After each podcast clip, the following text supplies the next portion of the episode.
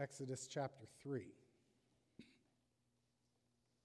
can find that on page 45 in the Pew Bibles.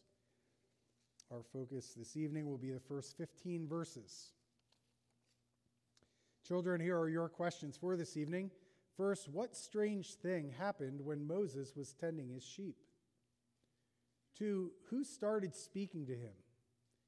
And three, what does God mean when he tells Moses, I am? And if you can answer that, you're a true theologian and beyond. Exodus chapter 3, beginning in verse 1 this is the word of God. Now Moses was keeping the flock of his father in law, Jethro, the priest of Midian, and he led his flock to the west side of the wilderness and came to Horeb, the mountain of God. And the angel of the Lord appeared to him in a flame of fire out of the midst of a bush. He looked, and behold, the bush was burning, yet it was not consumed. And Moses said, I will turn aside to see this great sight, why the bush is not burned. When the Lord saw that he turned aside to see, see, God called to him out of the bush, Moses, Moses. And he said, Here I am. Then he said, Do not come near. Take your sandals off your feet, for the place on which you are standing is holy ground. And he said, I am the God of your father, the God of Abraham, the God of Isaac, and the God of Jacob. And Moses hid his face for he was afraid to look at God. Then the Lord said, I have surely seen the affliction of my people who are in Egypt, and have heard their cry because of their taskmasters. I know their sufferings. And I have come down to deliver them out of the hand of the Egyptians and to bring them up out of that land to a good and broad land, a land flowing with milk and honey, to the place of the Canaanites, the Hittites, the Amorites, the Perizzites, the Hivites, and the Jebusites. And now, behold, the cry of the people of Israel has come to me, and I have also seen the oppression with which the Egyptians oppress them. Come, I will send you to Pharaoh, that you may bring my people, the children of Israel, out of Egypt. But Moses said to God, Who am I that I should go to Pharaoh and bring the children of Israel out of Egypt? He said, But I will be with you and this shall be a sign for you that I have sent you. When you have brought the people out of Egypt, you shall serve God on this mountain. Then Moses said to God, If I come to the people of Israel and say to them, The God of your fathers has sent me to you, and they ask me, What is his name? What shall I say to them?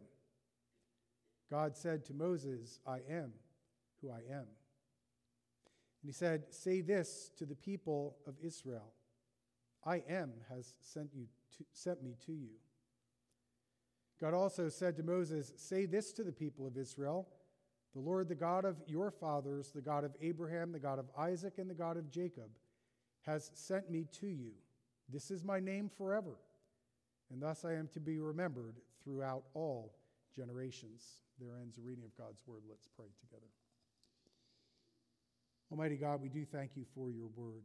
And there are certain passages in your Holy Scripture, all of which are meaningful, but some of which stop us in our tracks.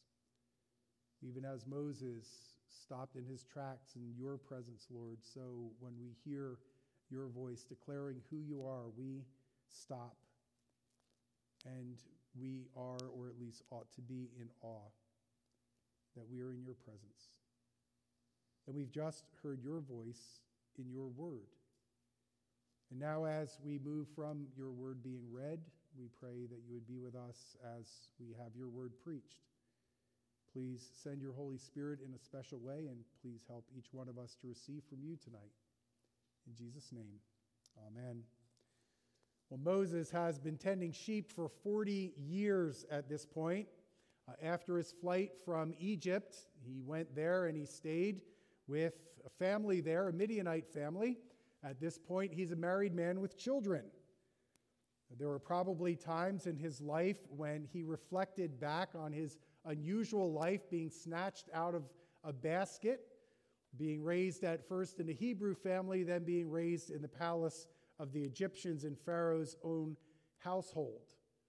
He especially would have been remembering his people. We know that that's one of the things that was on his mind.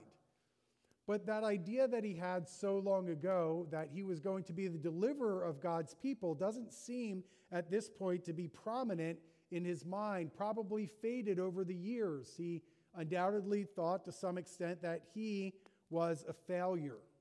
There's no indication that during those years, or even up until this point, that he was seeking God's will for him, his, himself to be a deliverer, or that he was necessarily seeking God's will for his life at all. Uh, seeking for direction. It's not as if he was saying to the Lord all along, I'm itching to go back to Israel. I'm sorry, itching to go back to Egypt and deliver your people. There's nothing like that. He was probably saying in his mind, It's a shepherd's life for me looking back and saying, Yeah, I was once a prince in Egypt, and now I'm a lowly shepherd here out on these hills. But he was still God's man. And even though he didn't know it, God had been preparing him through all of his experiences, even his failures, to be that man that God would use to deliver his people out of bondage, out of the bondage of Egypt. He was preparing him to be the great deliverer that he's known to be. He's living his life. He's minding his own business when suddenly everything changes very dramatically. He's tending the flock, minding his own business. He's on Mount Horeb, and Moses has an experience that he will never forget for many different reasons. He's walking along and he sees a bush that's on fire. Now, I've read and I've been told that it's not unusual in that kind of wilderness to, for bushes to combust, to catch on fire, and it's no big deal. But there's something weird about this bush that gets Moses' attention, and so he looks closer and he ends up having a fiery encounter. Now, I think when we read it here and it says that there was an angel of the Lord in the bush, that's retrospective. He's looking back and he realizes that it was an angel's voice. At this point, as far as we know, all he sees is this, this bush that's on fire. And the bush isn't getting consumed. The fire keeps going, but it's not burning up the bush. And so you have this bush that doesn't get destroyed, and you have this fire that apparently doesn't need any fuel to keep it going. And we start to see that there are symbols here in this situation. None of it makes sense. It doesn't make sense until, until the Lord starts speaking.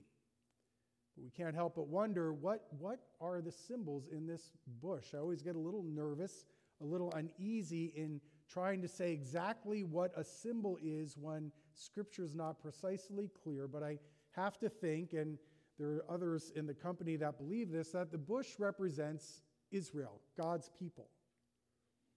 And they are just a lowly bush compared to some of the great grand trees that represent other nations. They're a lowly bush. And some say that the fire shows that they're in the fire of affliction. And yet they're not destroyed. A remnant's preserved. Now, as for the fire, I tend to go in a little different direction that it, than that it simply symbolizes that Israel's in a fiery furnace. I think that the fire represents God Himself. Represents God Himself. He, in this case, He's not a consuming fire, as He's mentioned to be in some places, but I think, think we're giving some insight into the eternal nature of God that will be explained in just a little while when he declares who he is. But he doesn't need anything to keep him alive. He's self sustaining. He's self sustaining. And he's in the midst of his people, Israel. He's their fire, he's their light, he's their heat, he is their guidance, but even more so, he is their God, as we'll see is borne out in his self description. But again, Moses recognizes then that, that he is an angel of the Lord, but if you follow the narrative, as often happens with the angel of the Lord, the angel of the Lord turns out to be God manifesting himself, pre incarnate Christ, as an angel of the Lord who is the Lord himself. We go from the angel speaking in the narrative to the fact that it's God speaking in the narrative.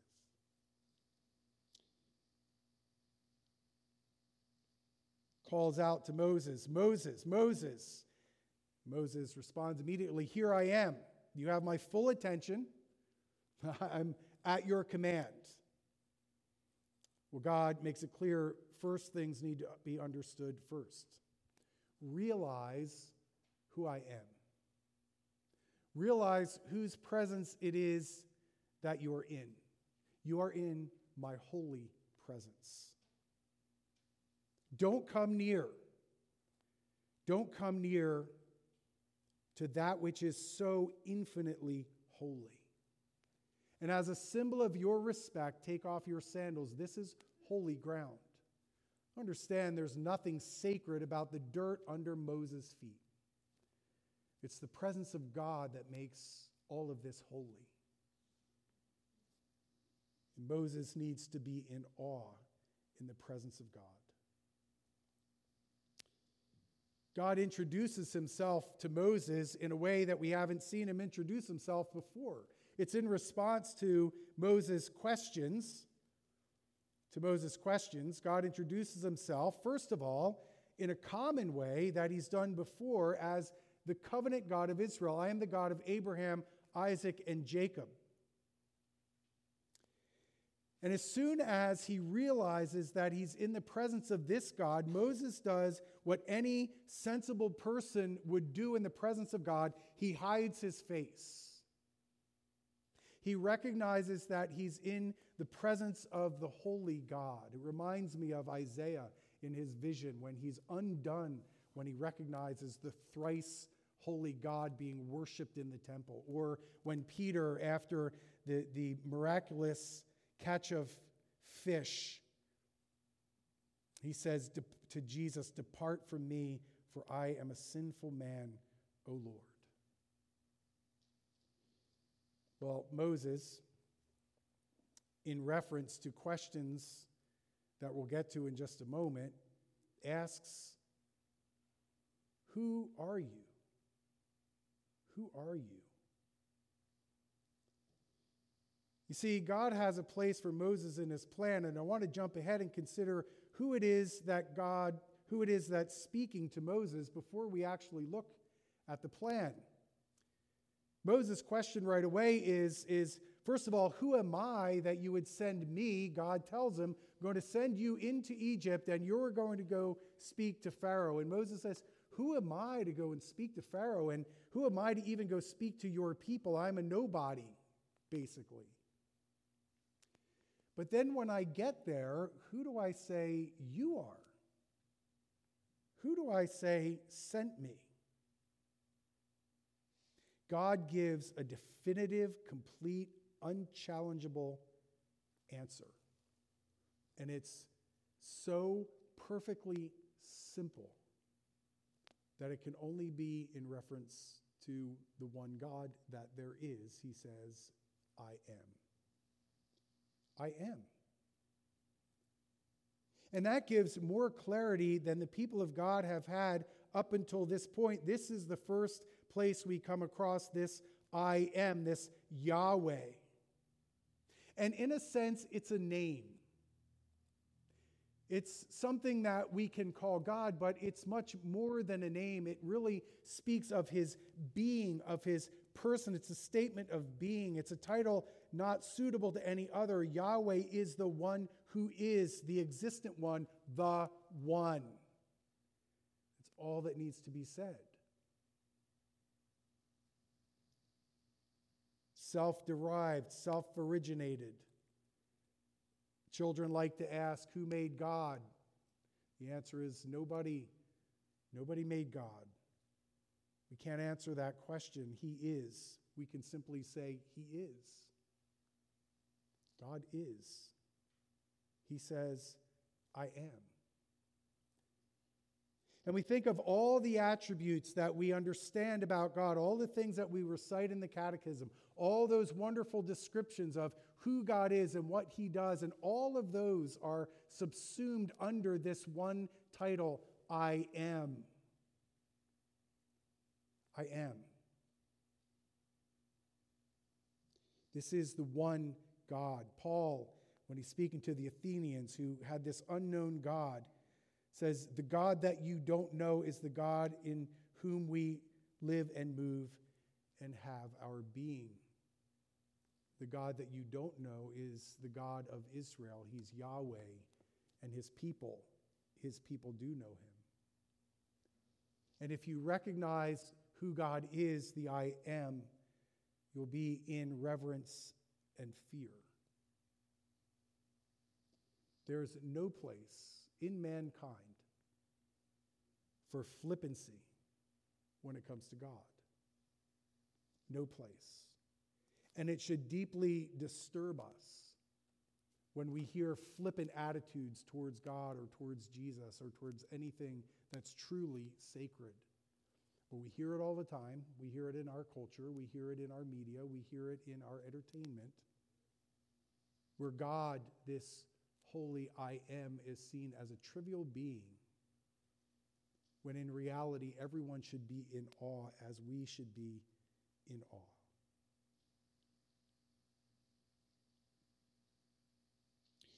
Then we get to the call that Moses is receiving from I am. And God tells him, It's, it's time. I have seen and I've heard the people's distress in their bondage in Egypt. And it's time for them to be delivered. But Moses needs to understand that first and foremost, he, God, I am, is the deliverer. God is the deliverer. Moses is the instrument. Notice that God doesn't give Moses a pep talk. God doesn't say to Moses, You can do this, you've got this.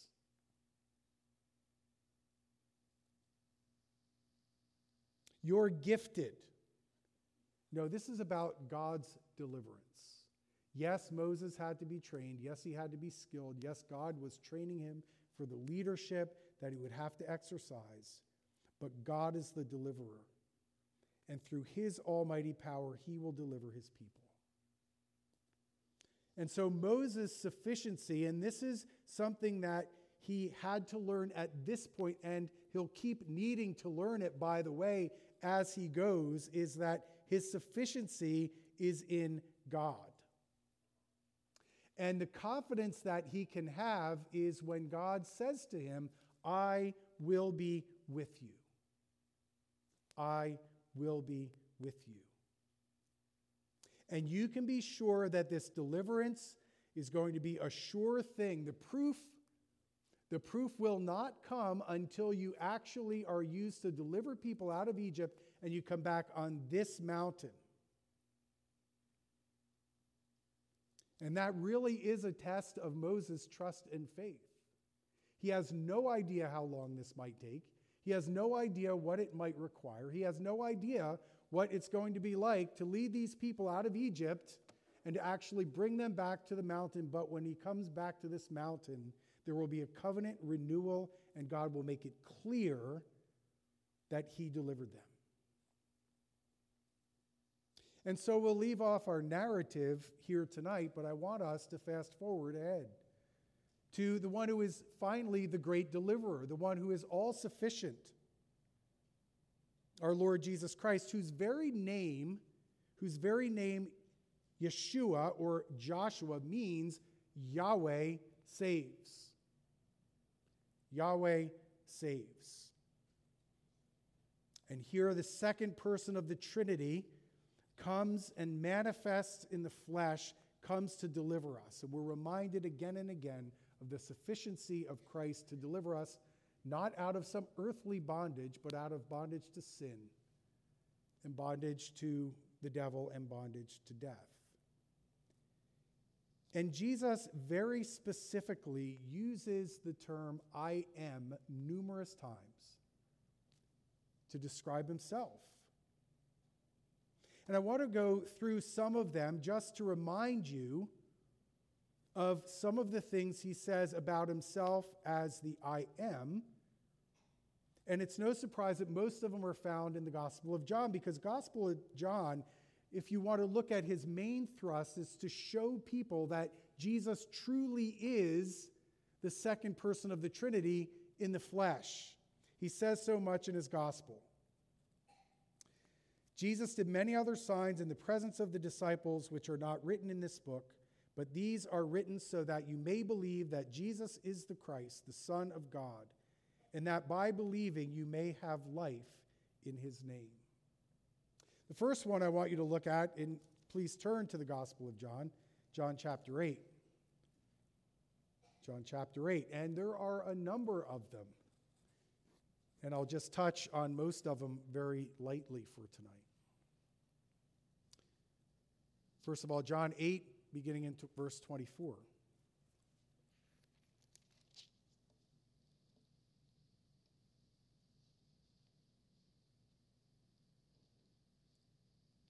He's having this engagement uh, with the leaders who are constantly harassing him.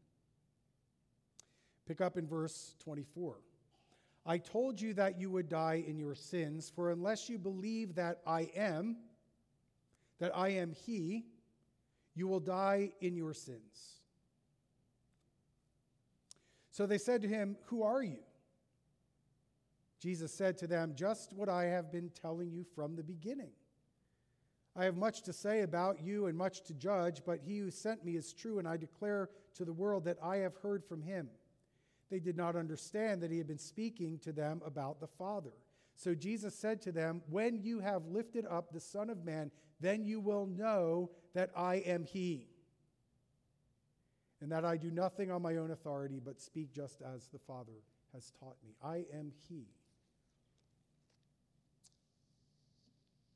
then we have this whole string, it will be familiar to you, of I ams. Just listen, I won't turn to all the different references. But first, I am the bread of life. I am the one who will feed your soul. I am the light of the world. You no longer have to walk in darkness. I am the door of the sheep. To enter the fold, you have to come through Jesus. I am the good shepherd who lays his life down for the sheep. I am the resurrection and the life. I am the way, the truth, and the life. I am the true vine. There is no life outside of me. Now jump back to John chapter 8 if you're still there. Now pick up in verse 54.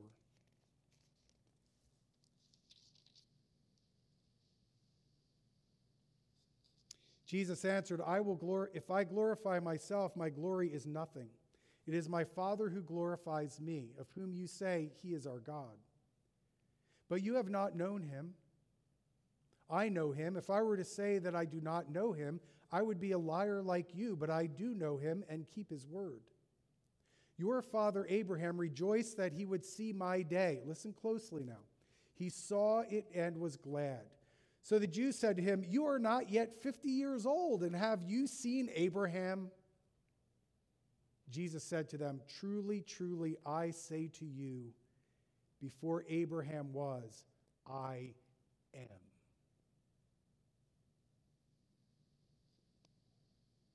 Their response, they picked up stones to throw at him, but Jesus hid himself and went out of the temple. Jesus clearly declaring, He is Yahweh before their very eyes. Eimi is the Greek, I am. Jump over to John 18, beginning in verse 4.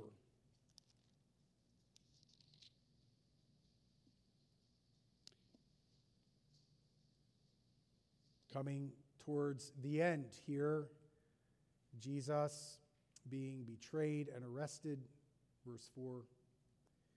Then Jesus, knowing that all that would happen to him, came forward and said to them, these, This is to the soldiers arresting Jesus.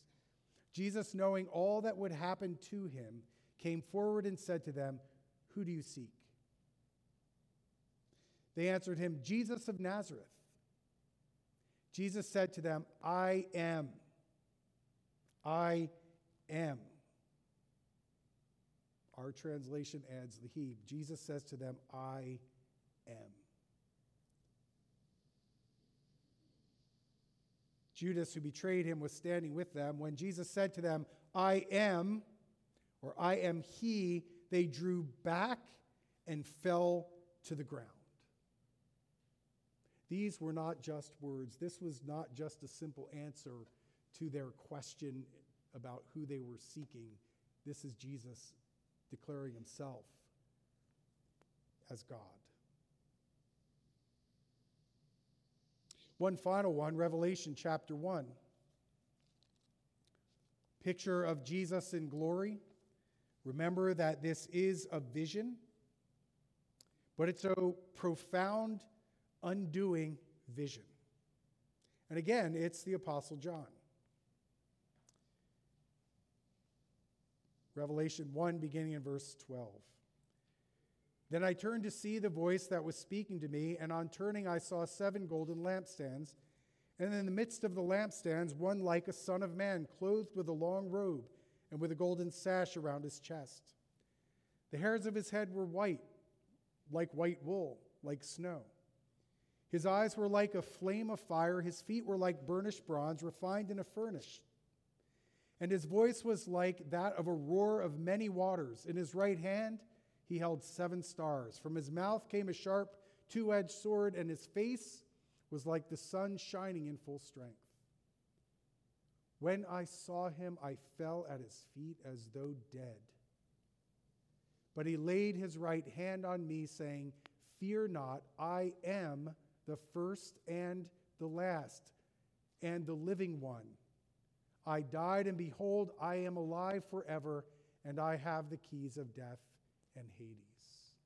I am the Alpha and the Omega, Jesus Christ saying to John, saying to us, I am from the beginning to the end. I have no beginning, I have no end. Well, tonight, there may not be much personal application, except to say that this should be nothing short of devotional awe. Not fear, not dread, because if we're in good standing with the Lord, we can have confidence in the presence of I am, still with complete reverence, with reverential fear, but alive and standing and living in the presence of the living God. And when that first strikes us, that we are in his presence, we may want to fall down like John as though we were dead. We get up and the awe continues. We're in the presence of God, but we recognize that in Christ we're reassured that he is our friend and our keeper and our Lord. This is your God. Moses needed to know that, didn't he? When he was about to go into Egypt, he needed to have courage to go where God was sending him.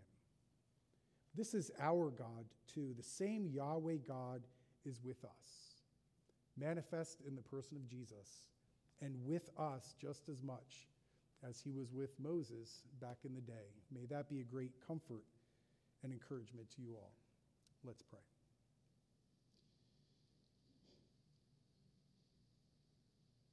Lord our God, we thank you for your presence that does inspire awe when we pause to really take it in. And Lord, in one sense, we ought to be undone being in your holy presence.